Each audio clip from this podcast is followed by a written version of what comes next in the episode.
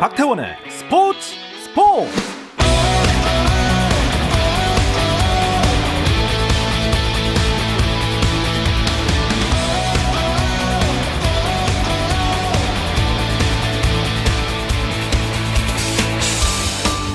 스포츠가 있는 추석 연휴 어떠신가요? 아나운서 박태원입니다.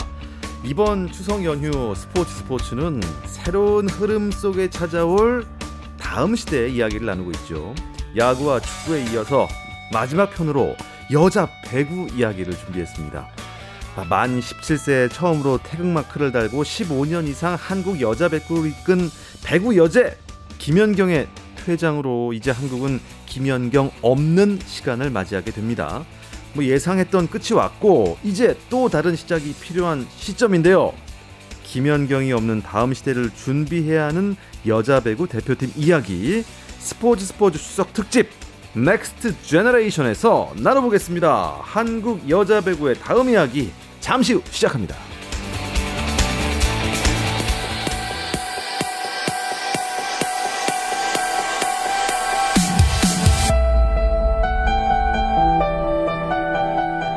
스포츠 스포츠 추석 특집 next generation 김연경의 다음 시대를 이야기해 보겠습니다.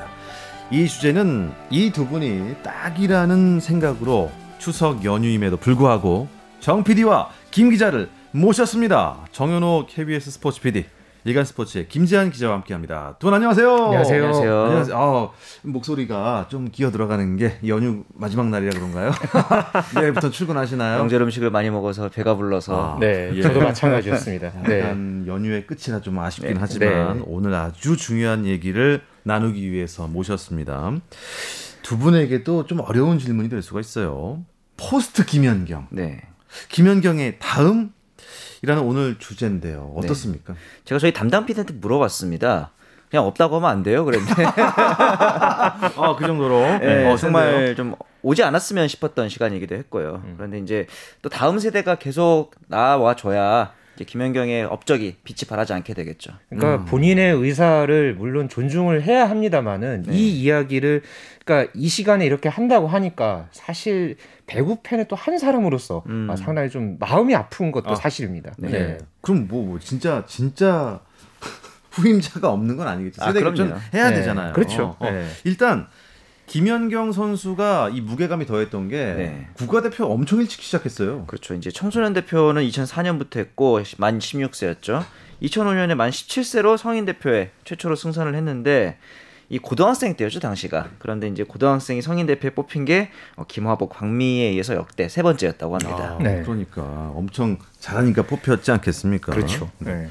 일단 뭐 김연경 선수가 나타나면서부터라고 저는 감히 말씀드릴 수 있는 게 음. 일단 여자 배구 특히 여자 프로 배구로 음. 전환된 다음에 김연경 선수의 공이 혁혁하잖아요. 이 그렇죠. 인기몰이. 네. 그러니까 기본적으로 그러니까 김연경 선수가 이제 딱 활약을 했을 때, 그러니까 그 시점부터가 프로 배구가 딱 이제 거의 출범했을. 때였거든요. 네. 그러면서 또 연이어서 김연경 선수가 좋은 모습을 보여줬고 또 훗날에 유럽 무대에도 진출을 하면서 음. 또 김연경 선수를 따라서 또 여자 배구가 음. 자연스럽게 관심을 모았고요. 음, 그러면서 지난 시즌 같은 경우에는 이 여자 프로 배구가 이 평균 시청률의 1% 이상을 음. 이제 뭐 기록을 자주 했었죠. 네. 그러면서 또 신생 팀까지 생기고 음. 또 이번 도쿄 올림픽에서도 참 그런 큰 활약을 이제 맞습니다. 펼치면서 네. 주목을 받았고요.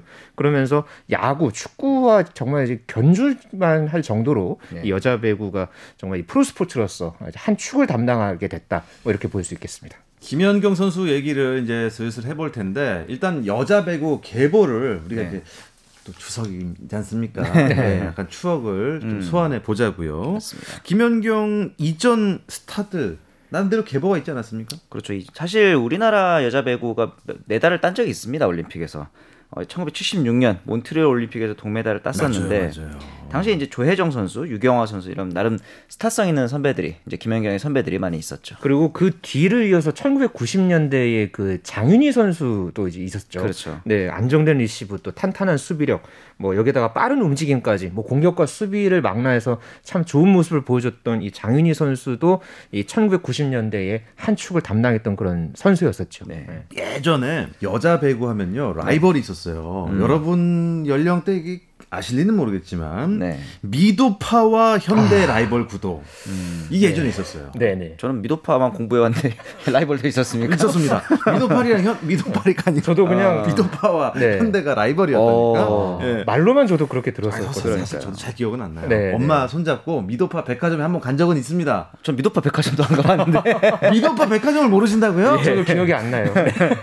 거짓말하는 게 아닙니다. 사실 저도 어디에 있었는지 잘 기억은 안 아니 근데. 이게 숫자를 찾아보니 까 184연승이라는 거예요. 184연승이요? 아, 오타가 아닌가 했습니다. 처음에는 진짜로. 그러니까요. 오타 아닌가요? 예. 이거 진짜 맞습니까? 예. 근데 이 당시에 이제 가장 유명했던 선수가 이제 흥국생명의 감독인 박미희 당시 아. 선수가 굉장히 all-rounder player로 굉장히 유명했다고 하죠.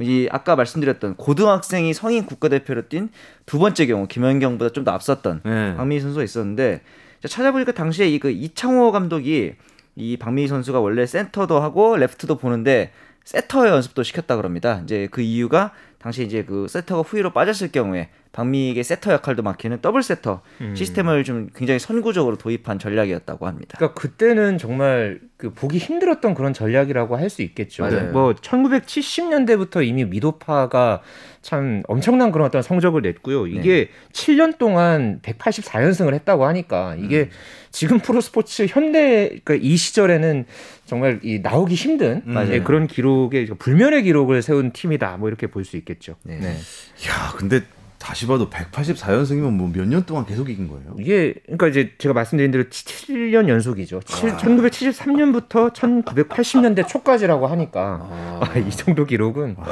참 이 세계 배구사에도 유례를 찾기 어렵고요. 그럴 것 같아요. 예. 네, 다른 종목에서도 이거는 그러니까요. 갖기 힘든 그런 네, 기록입니다. 네. 오랜만에 소환된 그 이름 미도파까지 나왔고요. 네. 미도파 이후로 또 넘어가면 네. 호남 정유는 기억나시죠? 네, 호남 정유는 호남 정유는 여기서부터는 조금. 때 네. 예, 그러니까 좀 저희도- 기억이 납니다. 호남 정유는 저도 알아요. 네. 이제 좀 아니까 얘기 재밌게 해보죠. 당시 네. 그 김철용 감독이 있었고 장윤희 선수, 이도희 선수 이렇게 있었는데 이 김철용 감독하고 맞죠. 이도희 당시 맞아. 세터가 굉장히 또 이제 일신 여상 시절부터 같이 호흡을 맞춰온 사제지간인데 이 일신 여상에도 118연승을 했다고. 여기는 무슨 연승만 어, 했다면 아주- 네. 대연승이야. 일신 여상 정도 되죠. 네. 야 깜짝 놀랐습니다. 요즘에 또 여, 여상 이런 단어 안 쓰잖아요. 예. 그런 거 보면서 연승 숫자가 기본 세 자릿수인데 이 호남정유 자체도 어, 9시즌 연속 우승했고요. 여기도 지금 92연승 했다고 합니다. 네. 100연승이 안 될 뿐이죠. 여기도 뭐 말도 안 되는 그런 기록들이고 뭐 삼성화재도 옛날에 9연패를 했었으니까 당시 배구 하면은 뭐 여자 하면 호남정유, 남자는 삼성화재 그렇죠. 이런 시대였죠. 그러니까 호남정유가 그 대통령배, 뭐 슈퍼리그 이런 걸 다 통틀어서도 리그 9연패를 했다고 하니까 아. 이 1990년대의 여자 배구 하면은 뭐 정말 호남정유다 뭐 이렇게 네. 음. 이야기를 해볼 수 있겠습니다. 그러니까 그 전에 이제 미도파에서 시작해서 호남 정유 음. 그리고 이제 프로배구에서는 이 팀이죠. 음. 흥국생명. 네. 2005년에 그러니까는 한번 그 이제 처음에 프로 배구가 이제 출범을 하면서 네. 그때 이제 흥국생명이 인기 구단으로 이제 등장을 했었죠. 그렇죠. 당시에 이게 김연경 선수와 이제 윤수현 선수가 레프트에서 버티고 있었고 네. 또 라이트의 황현주 선수 아, 네, 그렇죠. 지금도 이제 활약을 하고 있는 선수 그리고 또 뭐 라이 트에서 이제 세터로 변신했던 이영주 음. 또뭐 중앙에 진혜지 전민정 리베로의 당시 국가대표였던 국이란 선수까지 아주 그 좋은 그런 멤버들을 이제 앞세워서 또 거기다가 또 선수들이 다 이제 스타성들이 있었거든요. 음. 그래서 이제 어, 정말 선수들이 예전에는 또 보여주지 못했던 음. 그런 어떤 화려한 그런 세레머니까지 펼쳐 보이면서 어, 이제 2005, 2006 시즌 우승을 차지하고 또 여자 배구 최고의 구단으로 어, 떠올랐었습니다. 자 일단 우리나라 여자 배구 역사를 지금 되짚어보고 있습니다. 맞습니다. 포스트 김연경 얘기를 하려면 이거 네. 다 해야 돼요. 맞아요. 네. 네, 184연승 미도파부터 얘기를 해야 됩니다. 네. 자 그런 김연경이 이제 우리나라를 평정하고 음. 아 대한민국 좀 좁다 이러고 나갔어요, 그렇죠? 맞아요. 평정이었죠. 2005, 2006 시즌 우승, 그 다음 시즌도 우승, 그 다음 시즌에 0708 시즌에 준우승을 하고 그 다음 시즌 또 우승. 그러니까 네 번 시즌 중에서 세 번을 우승을 하고 일본으로 넘어가는데 이 넘어간 JT 마블러스라는 팀도 그렇게 강한 팀은 아니었어요. 네. 최하위권의 팀인데 입단하자마자 준우승 이끌었고요. 오. 그 다음 시즌에 바로 우승시킵니다. 진짜 말가 정말 말도 안 되는 스토리들이고 그 다음에 또 바로 이어서 터키 리그로 이어가서 페네르바체로 진출을 한 다음에 6년간 트로피가 7개입니다. 그래서 이제 여자 배구에서는 아, 네. 이 페- 터키 리그가 굉장히 어 프리미어 리그라든가 뭐 세리에 분데스리가 이런 것처럼 굉장히 높은 리그인데 최고의 리그죠. 네. 그렇죠. 이 팀의 감독님이 직접 김연경을 데려와 달라고 찍어서 러브콜을 하고 어, 구단 직접 통역, 차량, 아파트까지 다 제공해주는 말 그대로 백지수표로 넘어가서 또 그만큼 오. 우승도 시켰던 선수죠. 그러니까 김현 제가 이제 오늘 이 이제 방송을 위해서 그러니까 네. 김연경 선수 자서전을 제가 조금 읽어봤어요. 아. 네. 네. 저 읽어봤는데, 네. 그러니까 원래가 김연경 선수가 이제 해외 진출에 대해서 그러니까 이미 전서부터 많이 좀 고민을 해왔다고 하더라고요. 네네. 그러니까 마음은 이제 계속해서 이제 새로운 어떤 호기심, 도전에 좀 어떤 이제 기대로 이제 채워지고 있었었는데 이제 해외에서 활약을 해서 내 실력을 보여준다면 더 큰 세계로 나아갈 수 있지 않을까 하면서 음. 한국 여자 배구에도 새로운 바람을 불러올 수 있지 않을까 이런 또 고민을 했고 가족들도 거기에 대해서 너무 흔쾌하게 동의를 해줬다고 해요. 성격도 약간 김연경 선수랑 비슷한가 보네요. 네, 그러니까 가족들도 굉장히 그 김연경 선수가 처음부터 이제 성장하는 과정에서 네. 음. 모든 그런 어떤 뭐 고민과 그런 이제 좀 상황이 있을 때마다 계속 응원해주고 그런 음. 부분들이 이렇게 해외 진출도 하고 또 국가대표에서도 좋은 어떤 퍼포먼스를 냈던 그런 계기로 이어지지 않았나. 저는 일단 자서전에서 음, 네, 본 이야기를 소개해드립니다. 네. 사실 김연경 선수가 한국 내에서는 대단한 선수임에는 확실했어요. 네네. 그런데 국제 경쟁력에 밖에 나가서도 뭔가 보여줄 수 있느냐 이건 좀 의문부호였거든요. 그 전에도 있었던 많은 선수들이 그랬으니까. 우리나라가 또 세계 랭킹으로 따져도 사실 배구로 쟁쟁한 나라가 얼마나 많습니까? 맞습니다. 미국, 브라질, 뭐 터키, 네네. 또또 이탈리아, 동유럽 네. 쪽. 러시아, 브라질 그러니까 이렇게 잘한 나라들이 많거든요. 네. 거기에 선수들도 얼마나 훌륭할 거예요. 그렇죠. 근데 이걸 해냈단 말이죠. 김연경이 네. 밖에 나가서 굉장히 좀 특이한 그러니까. 케이스죠. 그래서 네. 누군가가 사람들이 저희한테 김연경이 왜 대단하며 어떤 선수냐고 물으면은 저는 한마디로 얘기해요. 수비 잘하는 메시다. 그러니까 아, 그 세계 최고의 어, 같아요. 네. 공격수인데 수비까지 잘해요. 어, 보통 그런 선수는 어느 스포츠를 통틀어도 없거든요. 없죠. 공격에 특화되거나 수비에 특화된 그거 하나만으로도 어, 세계 정상급 실력을 갖추기도 쉽지 않잖아요. 그런데 메시가 수비를 잘해버리니 이번에 그 올림픽 때도 사실 김연경 선수가 디그라든가 토스 이런 부분에서도 굉장히 대표팀에 공헌을 많이 했단 말이죠. 맞습니다. 이게 왜 그러냐면 네. 이 김연경 선수가 어릴 때는 키가 굉장히 작았다고 합니다. 배구를 처음 시작할 때. 그래서 리베로 출신으로 리시브라든가 디그 이런 부분들에 대해서 굉장히 기본기를 많이 갖춘 이후에 급성장한 거죠, 키가. 키, 그러면서 키가 갑자기 컸어요. 맞아요. 거의 30cm 가까이가 1, 2년 사이에 급속하게 이제 성장을 했다고 하는데 예. 그러다 보니까 수비수로서의 역할도 가지고 있으면서 이제 그 공격수 최고의 공격수 skill도 가지고 있는 거죠. 당시에 그 페네르바체에 있던 김연경이 2018-19 시즌에 라이벌인 엑자시바시로 이적을 했는데 굉장히 그 김연경 선수한테 분노를 팬들이 많이 했다 그래요. 근데 잘하는 선수가 가니까 분노하지 못하는 선수가 가면 분노하지는 않거든요. 그렇죠. 스포츠에서는 그게 생리죠. 어떻게 아, 보면. 그만큼 네. 이제 world class 선수였다 이렇게 네. 볼수 그러니까 있죠. 본인이 어쨌든 잘 하기 위해서 또 게다가 배구 선수로서 생존하기 위해서 수비를 그렇게 이제 했는데 음. 그게 결과적으로는 나중에 더 큰 어떤 이게 슈퍼스타 김연경이 됐던 그렇죠. 예, 그런 어떤 원동력이 그 됐었죠. 스포츠스타 김연경이 네. 다시 한국 배구를 위해서 음. 다시 국내 리그로 복귀를 했잖아요. 맞아요. 그 그것도 의미가 있는 거죠. 넘어와서 당시에 뭐 어느 리그를 갈 수도 있죠. 왜냐하면은 약간 전성기에서 내려왔다고는 해도 여전히 세계 무대에서 경쟁력이 있는 상황이었고 네. 그럼에도 우리나라로 와서 그 당시에 이제 말씀하신 대로 시청률이 이제 상승하기도 하고 면속 경기 매진 신화를 좀 기록하면서 사실 그 겨울 스포츠의 꽃이 그 전까지는 뭐 내 배구냐 농구냐 좀 이견이 있었는데 적어도 김연경 선수가 복귀했던 그 시즌만큼은 여자 배구가 음. 뭐 농구와 남자 배구를 누를 수도 있었지 않을까 그런 생각도 들었어요. 네. 특히 이번 도쿄 올림픽에서는 우리 김연경 선수가 대표팀에서 어느 정도 비중인지 다 느꼈지 않습니까? 그러니까요. 뭐 선수로서의 어떤 활약상도 있었지만은 뭐 대표팀 주장으로서 네. 또 대표팀의 구심점 역할을 정말 톡톡히 해냈죠. 네. 최종 예선 때서부터 또 이번 올림픽 본선까지 또 이 과정에서 어떤 중요한 순간마다 이 김연경 선수가 다 그렇게 있었거든요. 그러면서 또 이 예선 때는 이제 한일전 또 그리고 8강 터키전 여기서의 김연경 선수의 역할이 아, 어우, 네, 지금도 맞아요. 이제 지금 막, 그- 막 기억 다시 나고 있어요 지금. 소름이 막 돋죠. 예, 예, 네. 예, 예. 그리고 그런 김연경 선수의 맹활약에 또 이제 우리 국민들도 한 이 설문조사에서 응답자 63%가 도쿄올림픽에서 가장 인상적으로 활약한 선수로 김연경 선수를 아. 네, 꼽기도 했습니다. 지금도 이 김연경 선수가 이제 국가대표에서 은퇴를 했으니까 네. 뭐 김연경 선수가 입었던 뭐 유니폼이라든가 뭐 관련해서 뭐 그 등번호가 박혀 있던 열쇠고리라든가 이런 거를 오. 굿즈를 파는데 이게 뭐 거의 한 시간 만에 뭐 완판이 아, 되고 아 진짜요? 예, 지금도. 그렇다고 합니다. 오. 그러니까 김연경 선수의 어떤 국가대표에서의 이제 활약을 네네. 기억하기 위한 그런 어떤 이 움직임이 지금도 계속해서 이어지고 있고요. 또 이 스위스 로잔의 IOC 올림픽 박물관에 이 김연경 선수의 유니폼이 기증이 됐다고 합니다. 오. 네. 또 공교롭게 이 8강 터키전 때 이 토마스 바 IOC 위원장이 그 경기를 봤다고 하더라고요 현장에서 아. 그걸 보고 나서 김연경 선수의 사연을 듣고 유니폼을 박물관에 기증했, 그러니까 박물관에 전시했으면 좋겠다 아, 해서 진짜. 네, 그래서 이제 국제 배구 연맹을 통해서 이 유니폼이 이제 영구적으로 전시된다고 하니까 네. 아 정말 참 자랑스러운 맞아요. 네, 그런 소식이었습니다. 자 이렇게 김지한 기자가 말씀하신 대로 네. 김연경 선수의 대표팀 은퇴는 세대 교체 큰 흐름과 맞물려 있기도 합니다. 네. 이 이야기 잠시 쉬었다 와서 자세하게 나누겠습니다.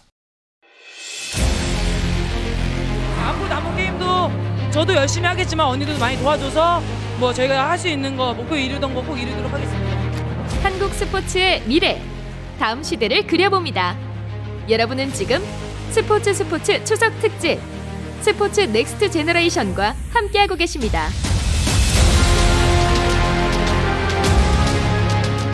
스포츠 스포츠 추석 특집 Next Generation 김연경의 다음 시대를 이야기하고 있습니다. 정현호 KBS 스포츠 PD 일간 스포츠의 김지한 기자와 함께 하고 있는데요.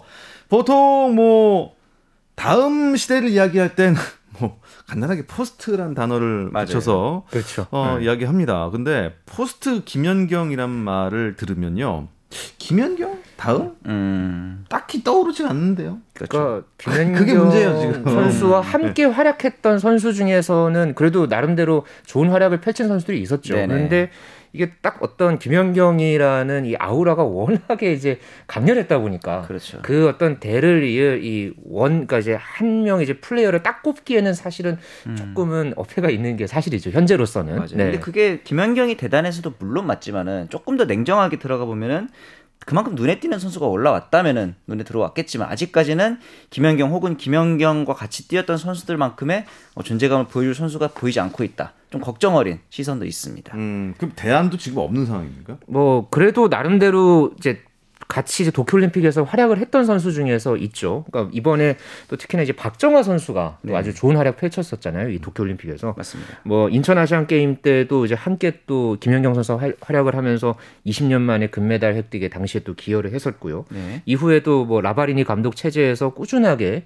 또 이제 중용이 되면서 또 이번 올림픽에서도 뭐 한일전이라든가 그 전에 또 도미니카 공화국과의 경기에서도 어 박정화 선수의 활약이 참 대단했거든요. 그렇죠. 그러니까 당분간 만약에 이제 그런 김연경을 대체할 만한 이제 특출난 그런 선수가 이제 나오기 전까지는 박정화 선수를 중심으로 한 네. 그런 어떤 이 음. 공격 체제가 좀 재편되지 않을까 아, 저는 그렇게 예상을 해봅니다. 뭐 정PD 동의하시나요? 저는 박정화가 이제, 예. 중심을 잡고 일단 맞습니다. 왜냐하면 지금 김연경의 공백만큼은 어찌 보면 더 클 수도 있는 게 센터진에 양효진, 김수지 이 치- 김연경의 친구들이 동시에 은퇴를 했거든요. 아, 그렇죠. 맞아요. 네. 그래서 이 부분에 대해서도 그나마 좀 체격 조건이 좋은 박정아 그리고 김희진 선수가 어, 대표팀의 약간 주축이 되어야 될 것 같습니다. 아 그렇네요. 지금 생각해 보니까 양효진 선수, 김수지 선수도 대표팀 은퇴를 네네. 했습니다. 맞아요. 아, 네. 이거는 뭐 사실 어마어마한 공백이 될 수밖에 없는데 네. 어떻습니까? 그래도 그 어, 박정하 선수를 등등 네네. 대표팀 경험이 좀 있는 선수들이 중심을 잡아도 김연경 특유의 그게 부족할 수 있어요. 네. 리더십 있잖아요. 왜냐하면 김연경 선수는 아, 이런 거. 성격도 굉장히 네. 쿨하죠. 네. 거기다가 실력도 갖추고 있고 말 그대로 카리스마적인 리더십이라고 저는 생각을 했는데 이제는 좀 새로운 리더십을 보여줘야 되지 않을까 생각도 들어요. 저는 대표적으로 또 이제 다른 선수를 꼽자면은 어, GS가 우승할 때 보여줬던 이 소영 언니 아. 이소영의 리더십이 이제 네. 좀 대안이 될 수도 있을 것 같고 네. 박정화 선수가 이제 그렇게 카리스마 있는 스타일은 아니지만 어쨌든 클러치박이라는 별명처럼 중요한 상황에서는 본인이 좀 꿋꿋하게 해결하는 그런 모습이 후배들한테는 좀 귀감이 될 것 같아서 어떤 그런 묵묵한 리더십이 박정화에게도 좀 기대를 할 수 있는 부분인 것 같고요. 김연경 선수를 중심으로 했던 이제 원팀이라면 네. 이제는 대표팀을 그냥 그냥 하나의 뭉뚱거리는 음. 그냥 원팀으로 만드는 건 어떻습니까? 그러니까 기존에 김연경 선수 이제 중심으로 했던 그 대표팀 같은 경우에는 김연경 선수가 있고 없고의 경기력 차이가 꽤 컸거든요. 그렇겠죠. 분위기도 마찬가지였고요. 뭐 발리볼 네이션스 리그나 뭐 다른 어떤 국제 대회에서도 대부분 비슷했는데 음. 그러니까 결국은 앞으로 한국 여자 배구가 더 성장을 하려면은 이 원팀 중심 그러니까 이제 한 명의 선수만을 이제 그 위주로 한 그런 플레이가 아니라 전체적으로 다 골고루 잘하는 그런 어떤 팀을 만들어가는 게 앞으로 중요합니다. 그래도 우리 대표팀이 이런 도쿄올림픽에서 또 좋은 그런 어떤 이 과정을 함께 했던 선수들이 있고 네. 그 선수들과 함께 또 밑에서 또 치고 올라온 선수들이 또 V리그에서 계속해서 또 지금 나오고 있거든요. 음. 예, 그렇기 때문에 뭐 아주 뭐 이렇게 뭐 냉정하게 좀 힘든 상황이다라기보다는 조금 그 시점을 시점이 조금은 길어질 수도 있겠지만은 그래도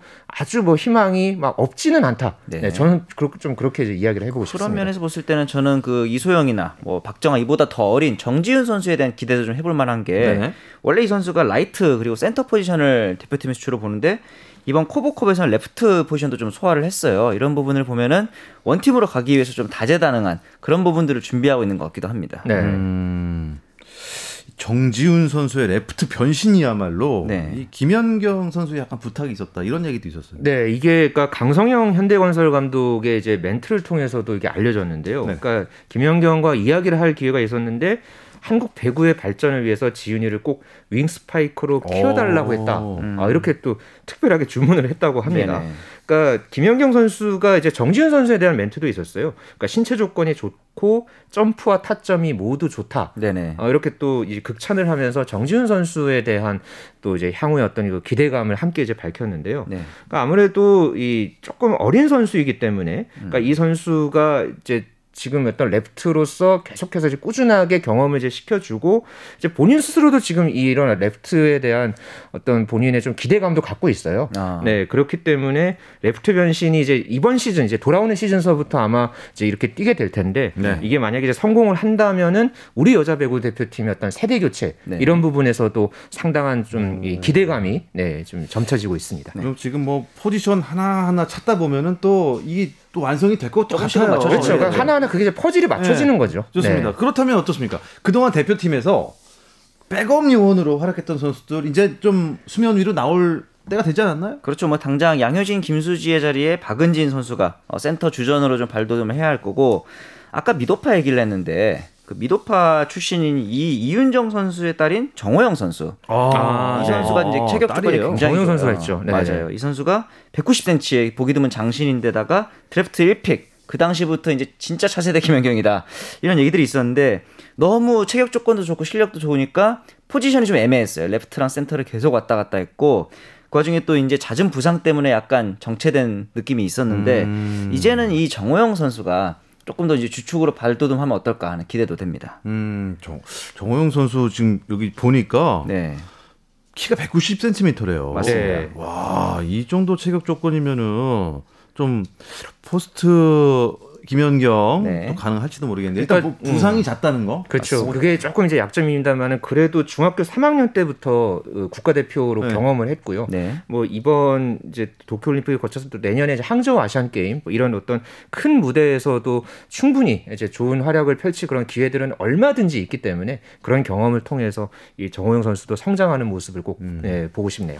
자, 다음은 이제 세터로 한번 가보겠습니다. 네. 세터가 정말 중요한 포지션이잖아요. 그렇죠. 네. 어. 세터 쪽 어떻습니까? 뭐 당분간은 염혜선 선수가 아마 주전을 차지하지 않을까 싶은데 뭐 안혜진이라든가 김다인 같은 젊은 선수들이 특히 좀 빨리 성장해야 되는 이유가 특히 여자 배구도 세계 무대에서는 스피드 배구라 그래서 토스 아, 세터들의 토스가 좀 빨라져야 하는 게 세계 트렌드거든요. 네. 그런 면에서 보면은 안혜진 선수는 뭐 토스의 스피드 자체는 좋은데 기복이 좀 심하고 음. 김다인 선수는 특히 백토스를 올릴 때 이 스피드가 좀 약하기 때문에 이런 부분들이 좀 올라와야 한다는 아직까지는 좀 과제가 많이 보입니다. 네. 음. 저는 뭐 이따 김연경 선수한테 이 보고 배운 후배들이 이 그냥 이걸 허투루 배우진 않았을 거라는 생각이 그렇죠. 들어요. 네. 네. V리그가 계속 인기가 있었으면 좋겠어요. 왜냐면은 그렇게 하면서 관중들이 더 계속 들어오고 그 많은 관중들 앞에서 선수들이 제 실력을 보여준다면은 국제 무대에 가서도 소위 말해서 떨지 않고 자기의 플레이를 보여줄 수 있는 기회가 될 것 같아요. 그러니까 아까 이제 저희가 이제 이야기 나눴던 그런 젊은 선수들이 네. 그러니까 이번 도쿄올림픽을 통해서도 김연경 선수와 함께 호흡을 맞췄다는 부분, 그러니까 함께 훈련하고 경기를 뛰고 또 그 뒤에 뭐 함께 또 이야기를 나누고, 그러니까 이런 과정들이 충분히 아마 이 선수들에게는 좋은 어떤 동기부여가 됐을 거고요. 아. 그러면서 이 선수들도 어, 상당한 어떤 좀 책임감을 갖고서 아 내가 이제 한국 여자 배구의 그렇죠. 어떤 뭐 예. 대들보가 될 거다, 뭐 이런 어떤 마음가짐을 갖고 할 그, 그 거예요. 마음가짐이 제일 중요할 것 같아요. 그렇죠. 그렇죠. 예. 네. 김연경 하나에 뭐 대단한 선수이면 확실하지만 그한 명한테 의지할 수는 없는 거예요 끝까지. 맞아요. 그렇죠. 예. 네. 다른 진짜 하나의 대표 팀이라는 원팀이 돼야 되는데 그래서 네. 오늘 좀 어 저희가 몇, 몇 명의 선수를 좀 거론을 했어요. 맞습니다. 그 구심점 역할을 해줄 박정아, 네. 뭐 김희진, 염혜선, 음. 또 강소희, 네, 강소희 정- 선수도 괜찮죠. 정지윤, 정호영 선수까지. 네. 아 이거 뭐 일단 아직의 아직까지는 활약을 잘 모르겠지만 네. 이 선수들이 지금 분명히 있습니다. 예, 네. 한국 배구 아직 희망은 살아 있습니다. 그리고 다시 한번 김연경 선수의 부재는 아쉽기만 합니다. 네. 쉬운 건 어쩔 수 없는 거죠. 네. 네. 어땠습니까? 상상만 했어요. 사실 네. 언젠간 도- 올 시간이지만 김연경 선수의 부재를 오늘 깊이 생각해 본 시간이었는데 어떠셨습니까? 저는 이 김연경 선수가 우리에게 남긴 것이 과제라고 생각하고 이 자리로 왔었거든요. 네. 어떻게든 이 후계자를 찾아야 한다. 라는 게 중압감인 줄 알았는데 이런 여러 선수들의 각각의 장점들을 잘 조합하고 이 선수들에게 우리가 응원이라는 어떤 그런 시너지를 불어넣어 준다면은 어쩌면 김연경이 남긴 게 희망일 수도 있겠다. 그런 생각도 좀 들게 됐습니다. 그러니까 김연경을 통해서 우리 여자 배구가 분명히 한 단계 몇 단계를 저는 성장을 했다고 그렇죠. 생각을 하고요. 그러면서 V리그의 판도 상당히 커졌습니다. 음. 그러니까 다음 시즌부터는 또 신생팀이 또 한 개 팀이 합류를 했죠. 그러니까 이렇게 우리 여자 배구판이 계속해서 이제 커지고 있는 상황에서 김연경 선수가 일단 국가대표에서 은퇴를 했단 말이에요. 음. 그러니까 앞으로 어쨌든 선수들의 역할도 중요하고 거기에 맞춰서 팬들도 옆에서 함께 응원하는 게 네. 네. 저는 중요하다고 생각합니다. 그렇기 때문에 이 새로운 시대 막 이게 걱정이 되는 건 아닙니다만은 그래도 한편으로는 더 높은 도약을 위한 어떤 희망의 어, 새 시대가 됐으면 하는 바람입니다. 저는 그걸 기대라고 표현합니다. 네, 맞습니다. 누군가는 뭐 위기라고 말하지만 위기가 기회가 될 수 있도록 우리는 노력이란 걸 하죠. 네. 지금 배구계는 그 노력이 더 많이 필요한 때가 아닌가 하는 생각하면서 스포츠 스포츠 추석 특집 Next Generation 김연경의 다음 시대 이야기는 여기서 마치도록 하겠습니다. 정현호 KBS 스포츠 PD, 일간 스포츠 김재한 기자 두 분 고맙습니다. 감사합니다. 추석 연휴 마무리 잘 하시고요. 저는 내일 저녁 8시 30분에 다시 찾아오겠습니다. 박태원의 스포츠 스포츠